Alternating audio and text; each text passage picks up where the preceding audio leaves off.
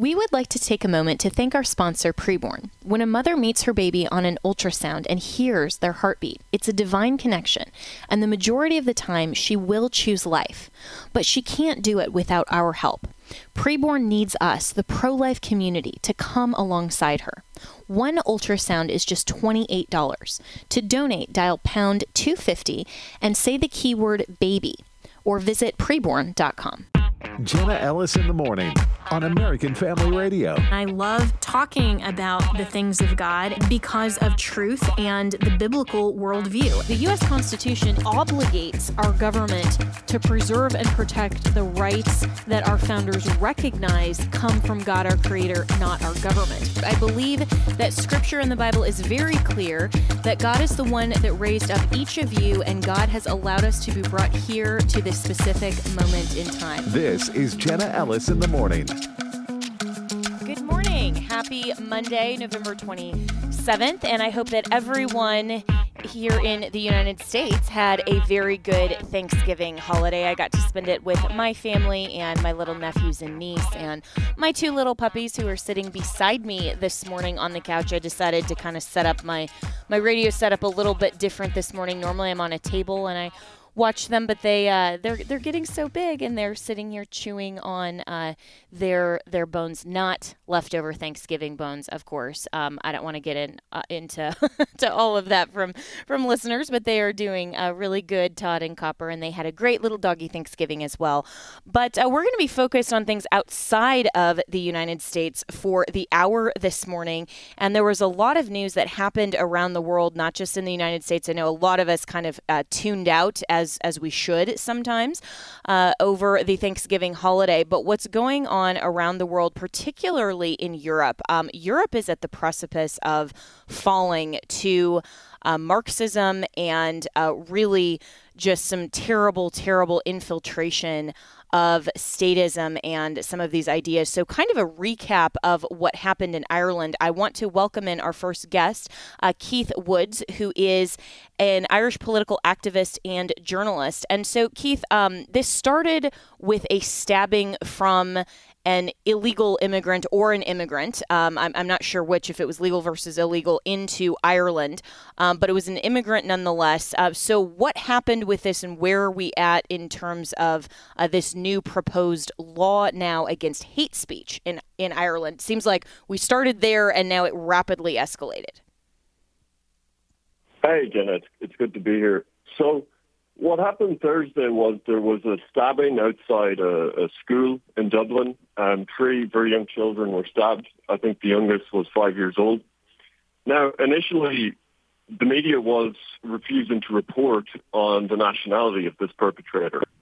Um, there was only one publication that actually published the nationality. They had the information from the police here, um, which was Gript, which is like a kind of alternative media um, Catholic publication but the rest of the media was complicit in, in trying to hide that information from the public. Now, this man was uh, Algerian origin. Uh, he had been in Ireland 20 years, and he came, as many do, claiming asylum, um, but had his asylum status rejected. He was not a real refugee, like many people who come in this program. They're economic migrants. Um, 70 to 80 percent of them are men, young men that are, you know, seeking economic opportunity. But he was rejected. But as is often the case you know, we have this bloated system of left-wing NGOs, and they advocated for him to stay here. And over the course of years of legal battle, he was eventually given citizenship. Now it gets even worse because earlier this year he was actually in court on a knife charge, um, and you know I would have thought that would be reason enough to deport a migrant if they're in court for criminal damage and a knife charge. But he was found to be um, mentally incapable. They found that you know there were circumstances about his mental health that meant he could not be prosecuted, and so he was allowed to walk. So there was justifiable anger uh, amongst the population in Dublin. You know, this is inner city Dublin is now about 43, 44 percent Irish people. Uh, it's been just a, a rapid, rapid demographic transformation and it's it's one of the you know less affluent areas, uh, the inner city. And so the working class people there are, are, you know, watching their country disappear before their eyes. And anytime they've tried to express discontent about this, anytime they've tried to make their voice known on, on what this mass migration is doing to their communities, they've been shut down by the government and the media. They get labeled far right, they get labeled extremist. And for the last over a year, they've been protesting peacefully. There's been these protests uh, in Dublin where families come out, mothers come out with, with pushchairs and proms and say that they're concerned about their children. They're concerned about this influx of unvetted male migrants and what it's going to do to the safety of their children. But again, they've been totally shut down by the government, by the media, the left-wing NGO complex. And so it really just boiled over into, you know, the people came out and, yeah, it turned into rioting. Um, it turned into um, some violent scenes. But I really have to blame the government on this because when you don't give people a means to express valid concerns that they know are reasonable about immigration, about the effects of this on Ireland, you know, you kind of make it an unfortunate reality that people are going to express their frustration in other ways if you won't give them a peaceful means to express it. And this gets to the hate speech laws, which are some of the most draconian in the world. I mean, I think eventually these laws will come to everywhere in the West if we don't fight back. But this is a, an especially bad example of it, where you can get up to five years in jail merely for possessing what's called hateful materials on your device. So you know you have a you have a meme on your phone or your laptop, and even if you didn't have any intent to distribute that, even if you had no intent to to spread hate, you could potentially go to jail for possessing that. And government ministers in the government have said explicitly the purpose of these laws is to shut down what they call the far right threat, which they connect to opposition to mass migration. So it all goes in tandem. The speech laws are there to silence opposition to this mass migration plantation agenda. And so, unfortunately, you know, people express their discontent in any way they can. And then, of course, when they go out and riot because they have no peaceful means to express their opposition to immigration, then that's used as a justification to bring in even more strict hate speech laws. So it's a it's a terrible system, but at the end of the day, the Irish people lose. Yes, and I'm speaking with uh, Keith Woods, who is an Irish political activist and journalist. And uh, and Keith, you're you're so right that this is a progression of events, and I appreciate the way that you laid this out because it's the government who is allowing this type of immigrant population to invade the country of Ireland. They do nothing about it. The people uh, protest their government in civil and lawful means, and then an incident like this occurs and the people get outraged, then it's blamed on the far right.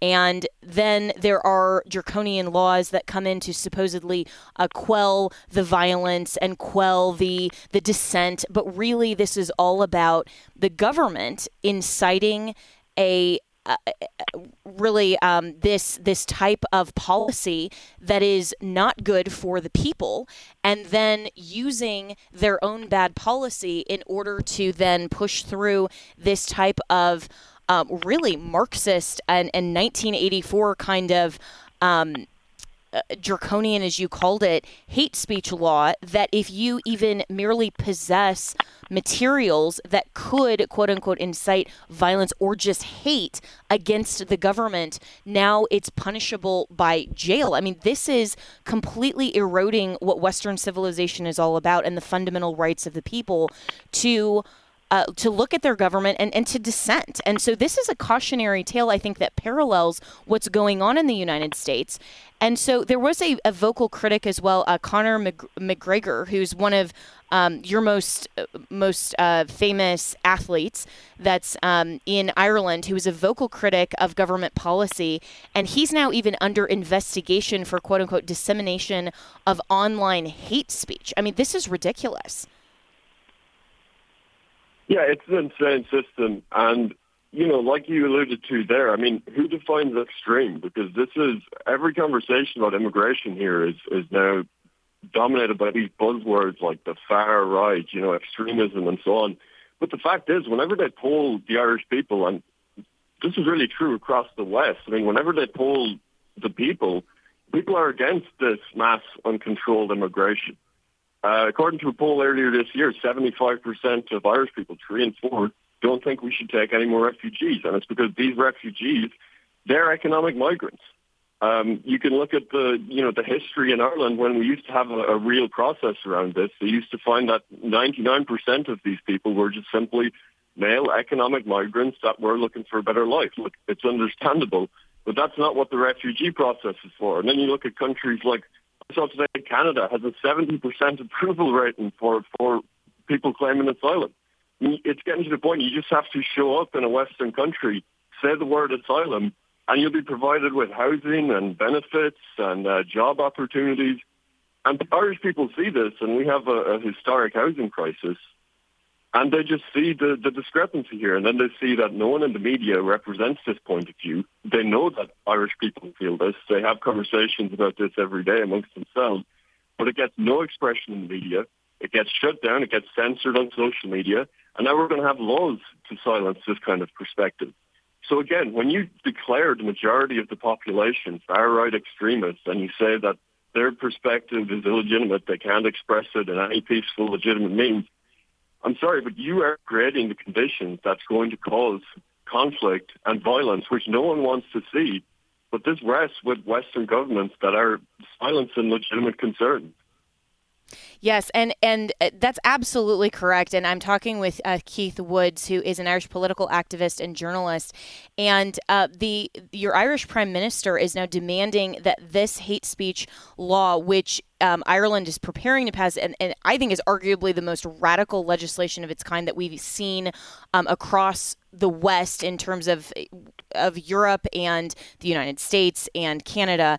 Uh, and he is calling for this hate speech law to be passed immediately um, so that the government can arrest Irish individuals who speak out. And he said, quote, our incitement to a hater hateful legislation is not up to date and we need it through in a matter of a week so do you actually think that um, that Ireland is going to pass this or what is the the perspective there? I mean he's calling for this to, to be passed in in the matter of a week. Yeah I think it's inevitable. Um, they've been working on this for a number of years. And as usual, you know, all of the, the typical NGOs and globalist organizations were lobbying for this. One of them was the Irish Network Against Racism, which is part of this group called the European Network Against Racism, which is actually primarily funded by George Soros.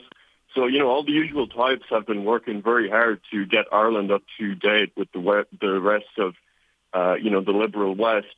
But this has gone through our, our first House of Parliament. It means, you know, it's effectively passed by maybe some amendments. But yeah, we're going to have this extreme hate speech legislation. We see the effects of this in the UK. They have similar laws. As you say, this is even worse. I mean, we saw last year a woman was arrested outside an abortion clinic because she was silently praying in the UK.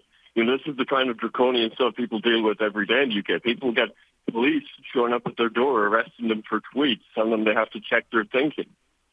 So, you know, it's just, uh, it's a continual process in the West where we go further and further into this, uh, you know, as you said, 1984 uh, dystopian version of things. But this is how necessary it's getting now to silence dissent because you're seeing, you know, you saw the riots in Dublin. Uh, there's been similar uh, protests in France recently about uh, an attack that happened on, on that targeted white children there the population are slowly waking up to this. I think social media is, is playing a big role in it. And you even have politicians in Ireland now talking about the need to do something to silence Twitter X because Elon Musk was, was getting involved in this, um, rightly mm-hmm. pointing out that the Irish Taoiseach hates Irish people, just based on his own words. You know, our, our own leader talks about our institutions being too white. He says we need more brown and black faces in the civil service. Well, I'm sorry, but you know, this is Ireland, and the institution should be populated by Irish people. And you know, suddenly we're getting this this woke idea that we need to fill our institutions up with uh, non-Irish, non-white people. I mean, this is a this is a form of ethnic cleansing on the institutional level, and people have every right to oppose it. And it's going to take extreme censorship. You know, as you mentioned, people like Conor McGregor now, who have huge audiences and huge respect in Ireland, it's getting to the point where people like this are even speaking out, and he's raising very legitimate concerns, and now they're talking about shutting all of these people down. Well, we will be praying for Ireland, and this is why America needs to uh, look at what's going on in the we- in the West across the globe, not just be so myopically focused on the wokeism and Marxism that's going on in the United States. This is a global phenomenon, and it is the radical left that is trying to tear down Western civilization. Um, Europe is on the precipice of falling. The United States is on the precipice of falling. And for those of us listening, we need to be praying every day that the Lord would prevail and that our institutions and freedom and liberty would prevail. We'll be right back with more.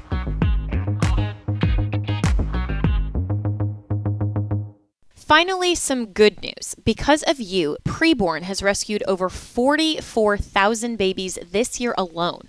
Right now, thousands of mothers are awaiting birth of their precious babies, and thousands upon thousands of babies are taking their first breath. Since its beginnings, Preborn's networks of clinics has rescued over 270,000 babies. That is a miracle.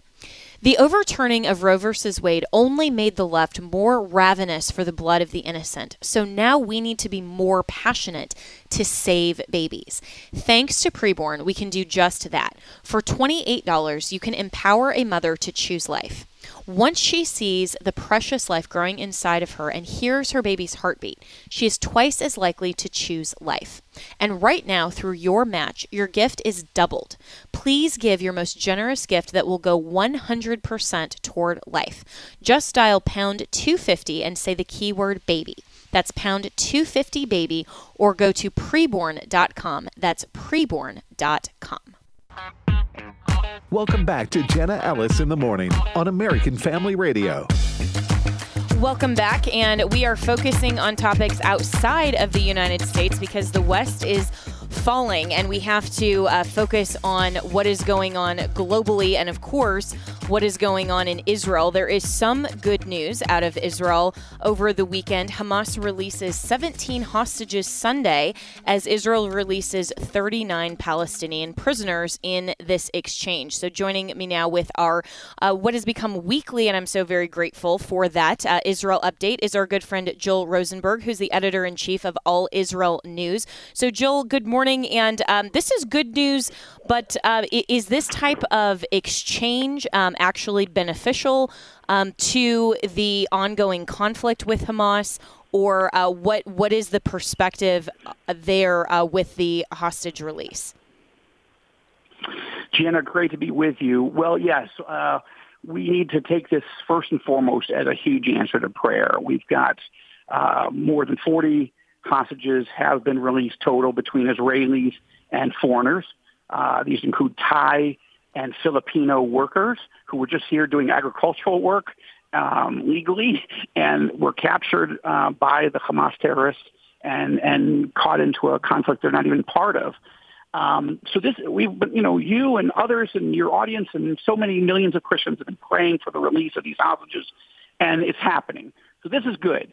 Uh, there are many more to go. We've got about 200 more hostages that have to be released, and it's not exactly clear how that's going to happen. Uh, but I think the fact that there's movement is, is a positive thing. The price that Israel is having to pay is high, and nobody in Israel is happy with it um, because we don't want to be negotiating with terrorists, and we don't want to give away Palestinian prisoners who were convicted of either trying to stab people, kill people, uh, attack uh, our, our soldiers. But this is this is the the no-win situation that we have, and we are putting life, the lives of our hostages, above all else right now. This is our principle, and this is where we are. And so, um, I think we need to thank the Lord. We also have to pray for all the release of all those hostages and that Israel then goes back and finishes the job to defeat completely, dismantle Hamas. Yeah, well said, and and I think that um, that that is. Well, it's a great thing, and we have been praying for the release of these hostages. The price is very high because uh, these 39 Palestinian prisoners that were uh, set to be released. Uh, these these are all convicted terrorists, is my understanding, and and a lot of them were convicted of attempted murder, and those are the ones that were released as part of the humanitarian.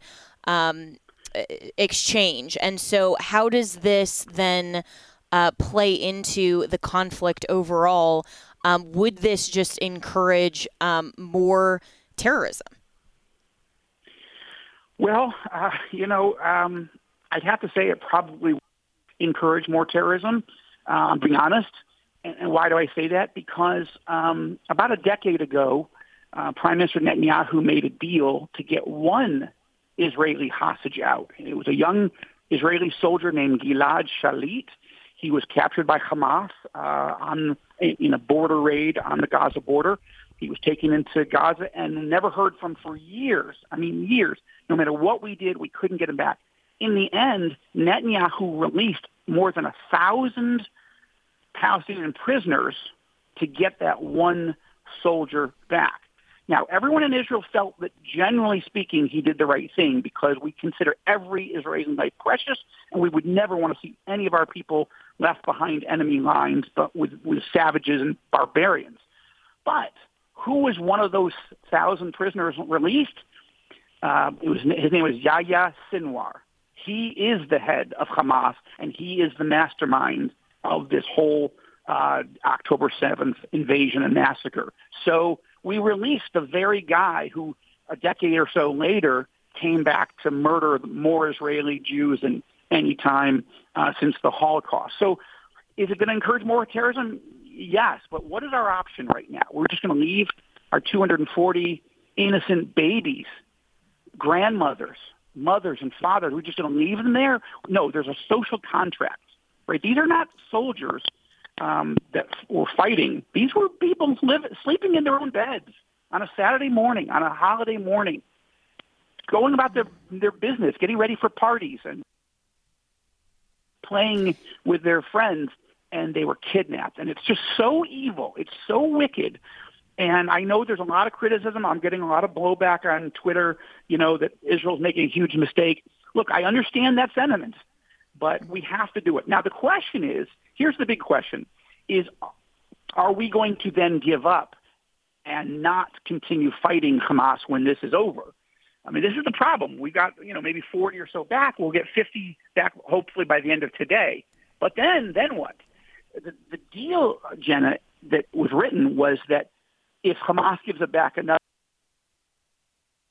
day of pause from fighting, and every day that they give back 10, then they would get another day uh, free from Israel fighting them. So the expectation is that they're going to exploit this. But again, what are our options? The, the, the question is after that, right? After we get all or most of our hostages, are we going to say, okay, that's enough? I don't think any Israeli is going to agree to that, right? We have to defeat Hamas, and their main base camp of headquarters was Gaza City, so we conquered that. But now we have to go to a place in the south called Khan Yunis near the Egyptian border. And that is where the, all the leaders of Hamas are currently. We have to destroy them.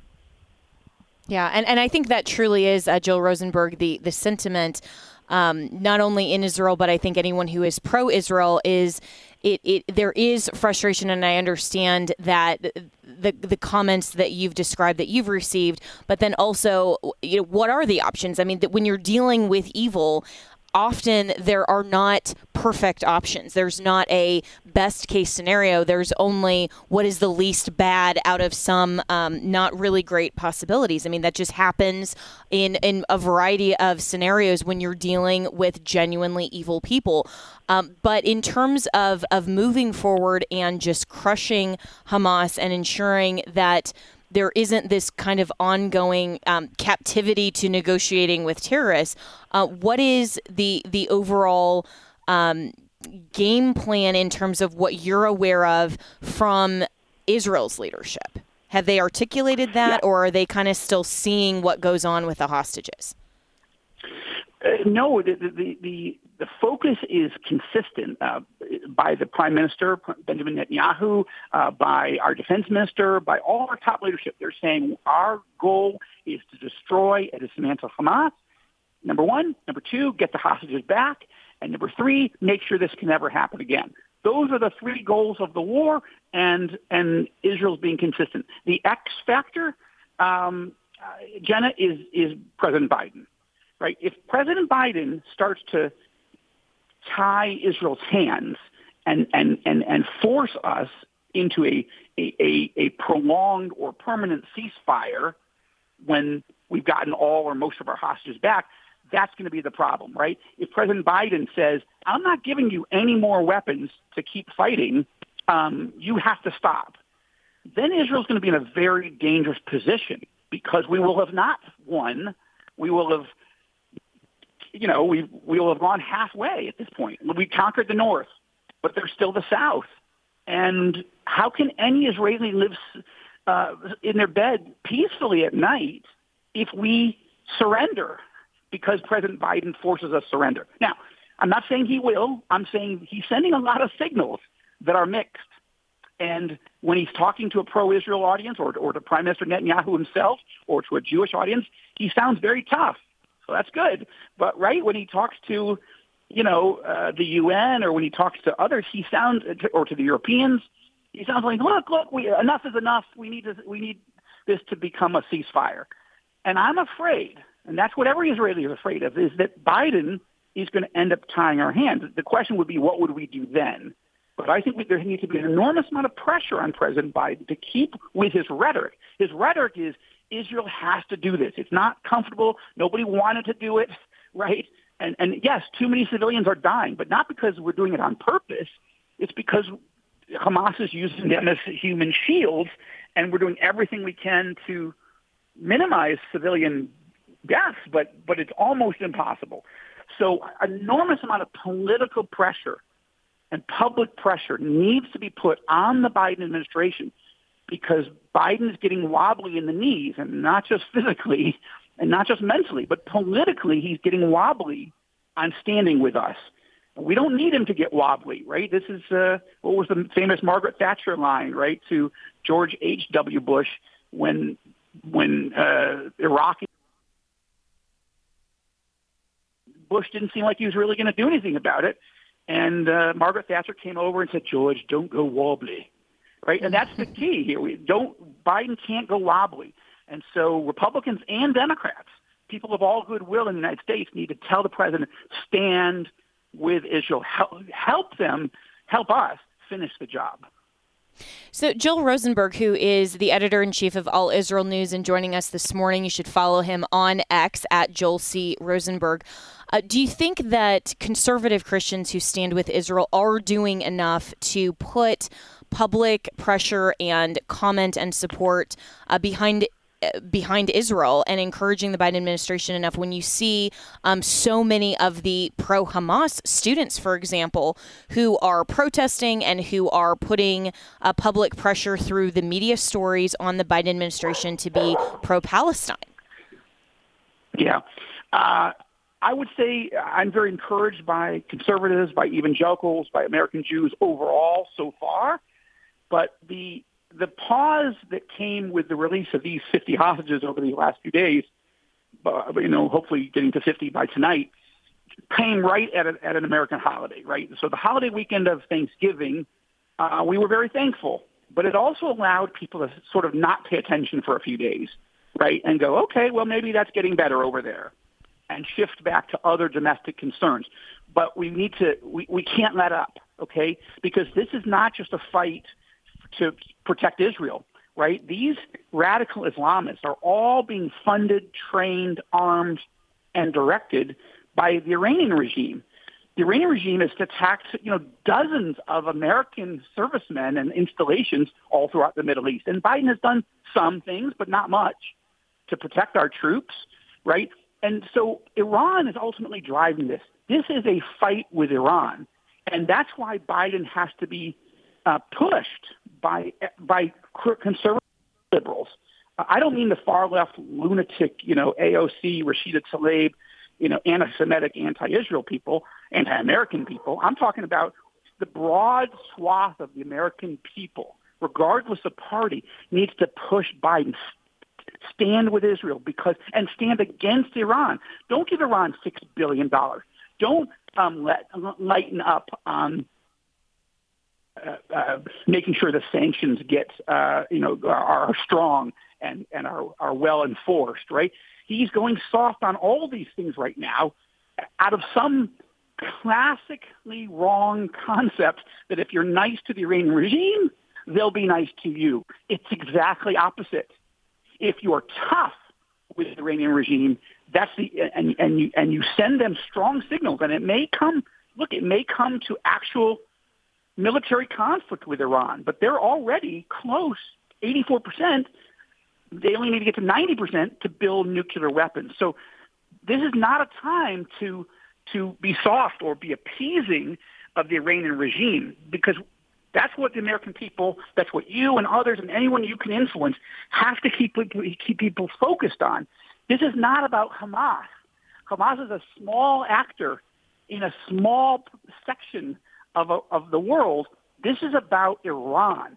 Iran considers Israel the little Satan, right? They consider us satanic, but we're the only only the little Satan. Iran's regime considers the United States the great Satan. And I'm going to tell you, Jenna, what you have you've heard me say almost every time we I've been on your show is ultimately the Iranian regime is coming after the United States.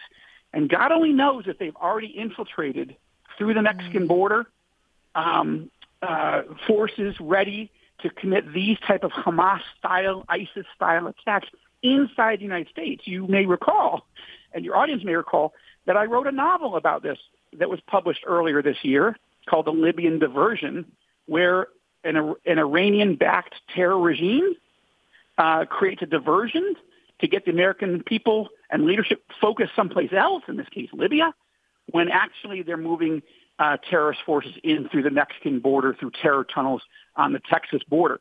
This is my fear. I don't just write about it as fiction just because it sounds like an interesting story. Is to is to alert people. This is what the Iranian regime wants to do, and we have to take it seriously on border security, on Israel security, and on stopping Iran from getting the bomb. Really well said, Joel Rosenberg. And I think that is a very timely encouragement and also um, exhortation of Christians that um, as we're going into the Christmas season and the Christmas holiday, there is a tendency to just kind of ignore uh, politics and world politics and all of the um, the negative stories to say, well, we want to focus on the joy of the season, and we need to um, to not just kind of bury our head in the sand over the next month, but really pay attention to what is still going on in terms of world conflicts, what's going on here in America. We still need to support Israel. We need to encourage uh, the Speaker of the House, Mike Johnson, to continue to stand firm for Israel. Um, I think that he will, knowing him and um, and Israel's support. And we need to continue to pray um, for you, for the Israel hostages, for this conflict, and to still be engaged with our government. Um, so, Joel Rosenberg, always really, really appreciate your updates and thank you so much. And we're praying for you and your family for your safety. Uh, follow Joel Rosenberg at All Israel News for all of the updates and also on X at Joel C. Rosenberg. And we'll be right back with more here on Jenna Ellis in the Morning. If you're like most of us, you're paying way too much for healthcare. That's why I want to tell you about a ministry that has been meeting the healthcare needs of hundreds of thousands of Christians, and that's Christian Healthcare Ministries, chministries.org. Christian Healthcare Ministries is cost sharing made easy. For over 40 years, this unique model has allowed believers to choose their own doctors without worrying about networks or waiting periods, since they are not insurance, but a faith based alternative to insurance. Members not only get advantages from the affordability, flexibility, and reliability of CHM, but they also receive access to 24 7 telehealth services at no additional cost. It's no surprise that doctors across the country appreciate working with CHM, and so will you. It all starts with a visit to chministries.org slash AFR. That's chministries.org slash AFR. Christian Healthcare Ministries is the longest serving health share ministry, serving all 50 states. Share the good news with a friend too. chministries.com slash AFR. Make the switch today with anytime enrollment. Welcome back to Jenna Ellis in the Morning on American Family Radio. Welcome back. And as we are in this post Thanksgiving week, uh, looking at world events and looking at the really worldwide clash between freedom and liberty and basic uh, human rights, basic acknowledgement that human beings are made in the image of God, have inherent dignity and worth, have a right to direct uh, their own lives and uh, prosperity, and that the government's purpose is to secure the rights of people, not to uh, dominate them and infiltrate with woke Marxism. Uh, we look at how the West is falling, and, and we look at this clash between what the left would like to typify as the, the rights extremism yeah, it's really extreme that we want freedom and liberty uh, across the Western world, and um, it, that's you know that's really extreme. But they're they're trying to uh, forcibly.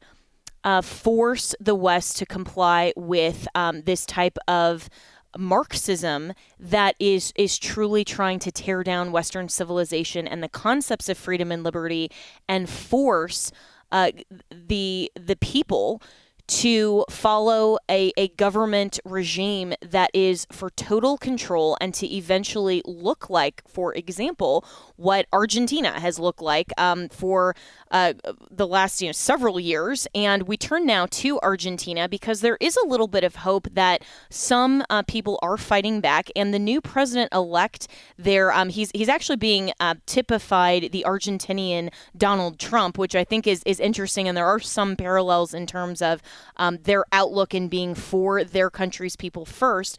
And a very interesting headline that the Argentinian president elect says dissolution of the central bank is a top priority. This coming from Trending Politics News.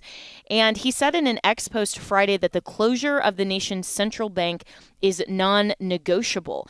And uh, this this came as he campaigned as a libertarian who has vowed to curtail Argentina's welfare state and make significant cuts to government bureaucracy. So joining us now is our resident uh, economic expert and uh, commentator, Tho Bishop, who is uh, with the Mises Institute. And Tho, I think this is actually a great start for Argentina. Um, can this genuinely be accomplished by their president elect? Hey, good morning, Jenna. Um, yes, I, I, I, think that you will see. Uh, Javier Milei is going to face the same internal pressures that someone like Donald Trump faced, uh, going up against you know the Argentine equivalent of the, the deep state. I think the what Milei has going for him is that with his outstanding victory, I mean, 55% of the vote, a large, large upswing of, of particularly young voters. Um, you know, he really has a mandate here to accomplish his biggest hallmark kind of priority, which is abolishing uh, the Argentine central bank. It also helps that the peso has been devaluing rapidly. I mean, we're talking about triple-digit inflation. Um, you know, it, it's something that has continued to to take a hit for you know, during as the election has played out. The strength of the currency got worse and worse, and so I think this is something that Milei is going to be able to accomplish. And uh, his, his election really is a, a major moment, not just for Argentina, um, but really, I think for, for South America broadly, for someone who ran on such a, a radical anti-state, anti-Marxist message that had a very much that same sort of um, larger-than-life Trump persona, um, you know, it's kind of similar to Brazil with uh, the election of yes. uh, Javier uh, Bolsonaro a few years ago. Um, you know, this is a very major uh, a win for the Argentine people, something they should be very thankful for.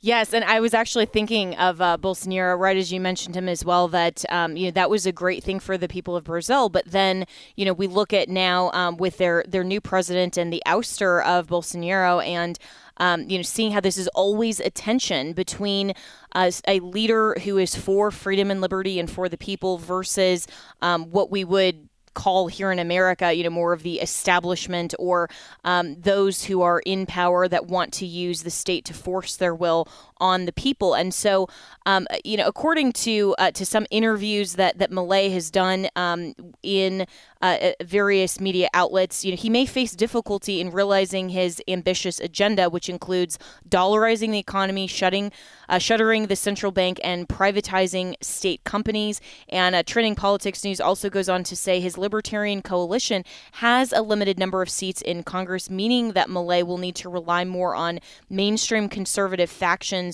who played a key role in his victory. And so, how much um, during the tenure of his presidency, um, could we see some changes in Argentina like what we saw in Brazil under Bolsonaro?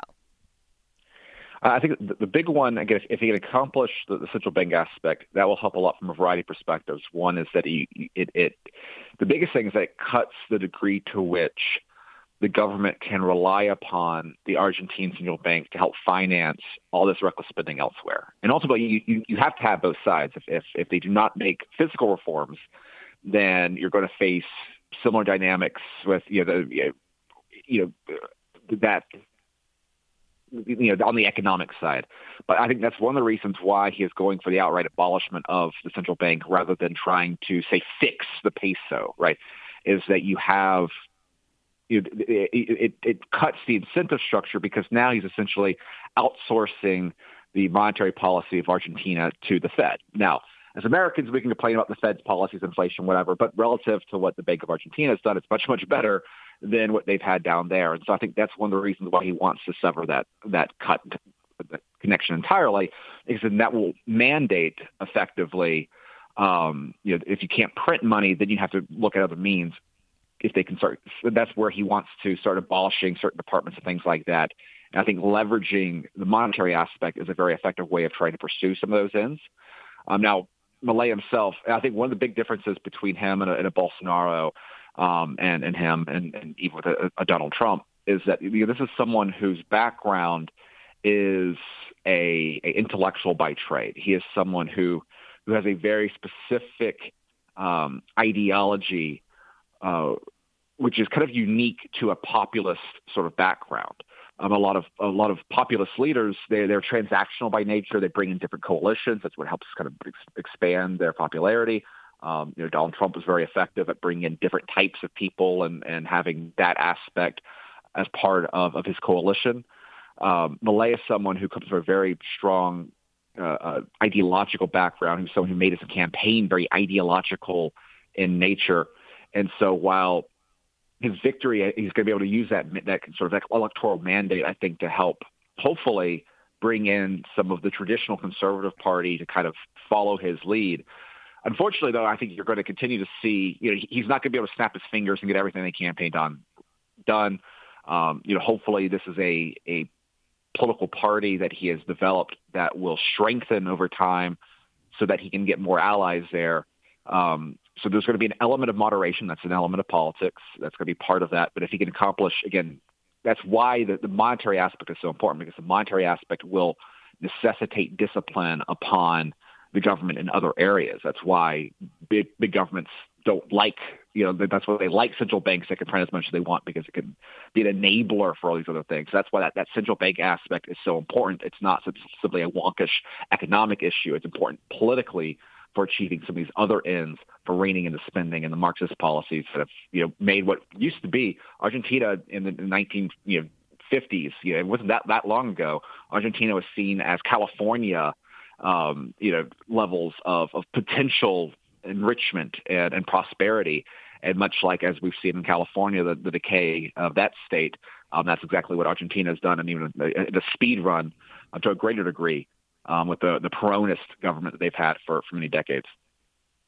Yeah, and I'm speaking with uh, Tho Bishop, who is with the Mises Institute, and uh, and and Tho, I think uh, that looking at why the central bank is such a critical factor, um, you know, this is a cautionary tale, I think, to the United States to see what has happened in Argentina since the 1950s and seeing what was once a robust economy and a very prosperous nation, then w- through um, all of their policy, specifically their economic policy, now they're trying to recover from um, this this great disaster. And so, what is the lesson I think here in terms of what Milei is trying to get back to um, for and, and, hopefully he can keep his campaign promises and actually um, you know unlike uh, President Trump who who kept a lot of promises and who did a lot of great things um, with his administration that I think all Americans are very grateful for but ended up having a lot of personnel that ultimately worked against his administration so he couldn't do as many things. I hope that Milei learns that lesson from the populist um, that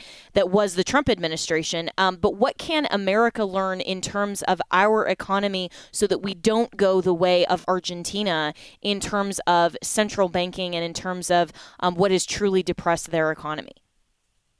Well, I think the big thing here is just the important role that sound economics really plays into understanding how the government functions broadly. Um, because again, we've we've had Republicans elected for you know not not just Donald Trump, um, you know, not just you know George W. Bush if you look at presidential elections, but you know and we've had this conversation in the past about you know how many times the Republicans have called, controlled Congress. Um, you know when we've had Senate majorities, when we've had you know the White House, the Senate, and Congress um, all together.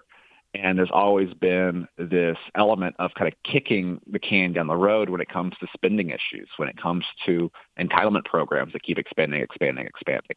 Um, when it comes to this plays a big aspect into why Donald Trump uh, you know, campaigned on uh, uh, bringing the troops back and, and kind of you know, ending sort of the neocon foreign policy agenda. All of this stuff um, leads to higher and higher spending levels. It, it kicks the can down the road. It, it, it hurts future generations at the expense and in order to, to, to make the current, particularly the current political class, not have to make serious decisions.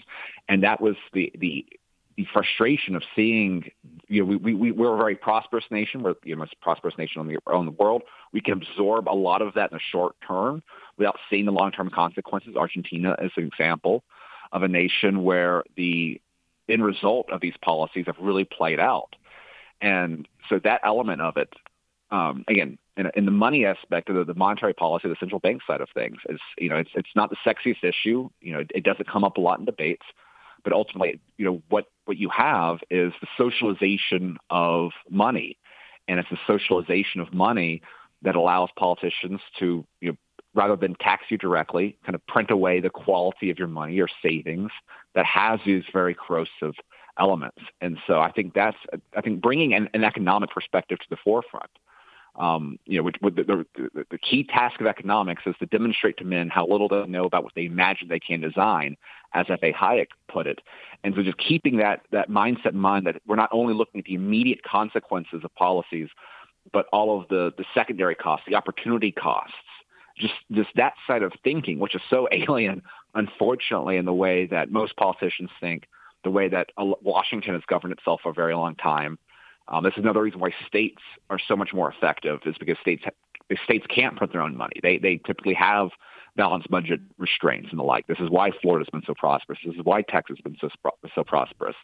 Um, cutting that link between a central bank that can print uh, without taxing um, confront really without any sort of democratic restraints to what it does is what fuels this administrative behemoth and really is, is the, the back door into an increasingly socialized, nationalized economy.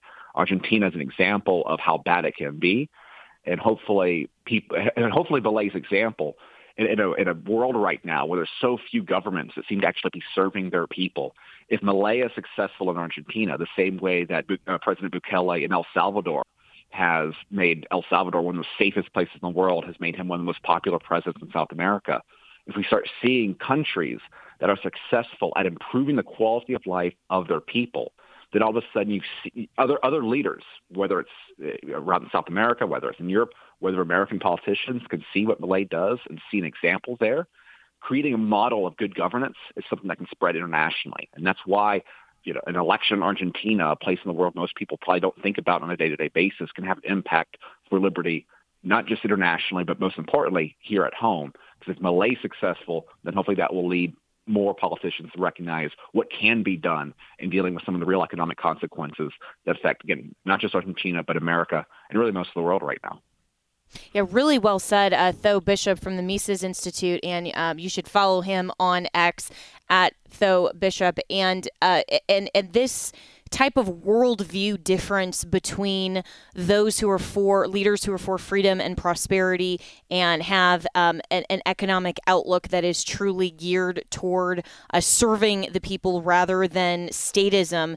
Uh, we've seen a marked difference between the red states and the blue states, and I think that is going to be on display uh, in the debate that we're going to talk about more um, tomorrow and, and later on this week, uh, Wednesday night, between Governor DeSantis out of Florida and uh, Governor Gavin Newsom out of California. And there just, there's no there, there. I, I, just can't see how Gavin Newsom could possibly get on the stage and say, "I have governed this better. Look at the economy in California under my leadership. Look at um, all, you know, the streets of San Francisco. Look at all of these things. Look at all the people that have moved to Florida." But this is really a clash of ideology, and so rather than as conservatives focusing just on the national presidential race and the primary in terms of the personalities, we need to look at the worldview differences. And I would submit, just personally, that any Republican on that stage is better than any Democrat that could be put up because of the worldview differences. And we need to be focusing on what is the best in terms of values and the worldview differences in these candidates, not just the primary clash in terms of personality. So it's going to be really interesting that debate on Wednesday. We'll, we'll be back tomorrow with more. The views and opinions expressed in this broadcast may not necessarily reflect those of the American Family Association or American Family Radio. I want to thank my sponsors, Preborn and Christian Healthcare Ministries. Preborn Network clinics have rescued over 200,000 babies from abortion, and every day they save 200 babies' lives. But they can't do it without our help. Will you head over to preborn.com/afr and sponsor an ultrasound? Christian Healthcare Ministries is the longest serving health cost sharing ministry, helping Christians pay for and pray for one another's medical bills. Make the switch today and start saving. Visit chministries.org slash AFR. That's chministries.org slash AFR.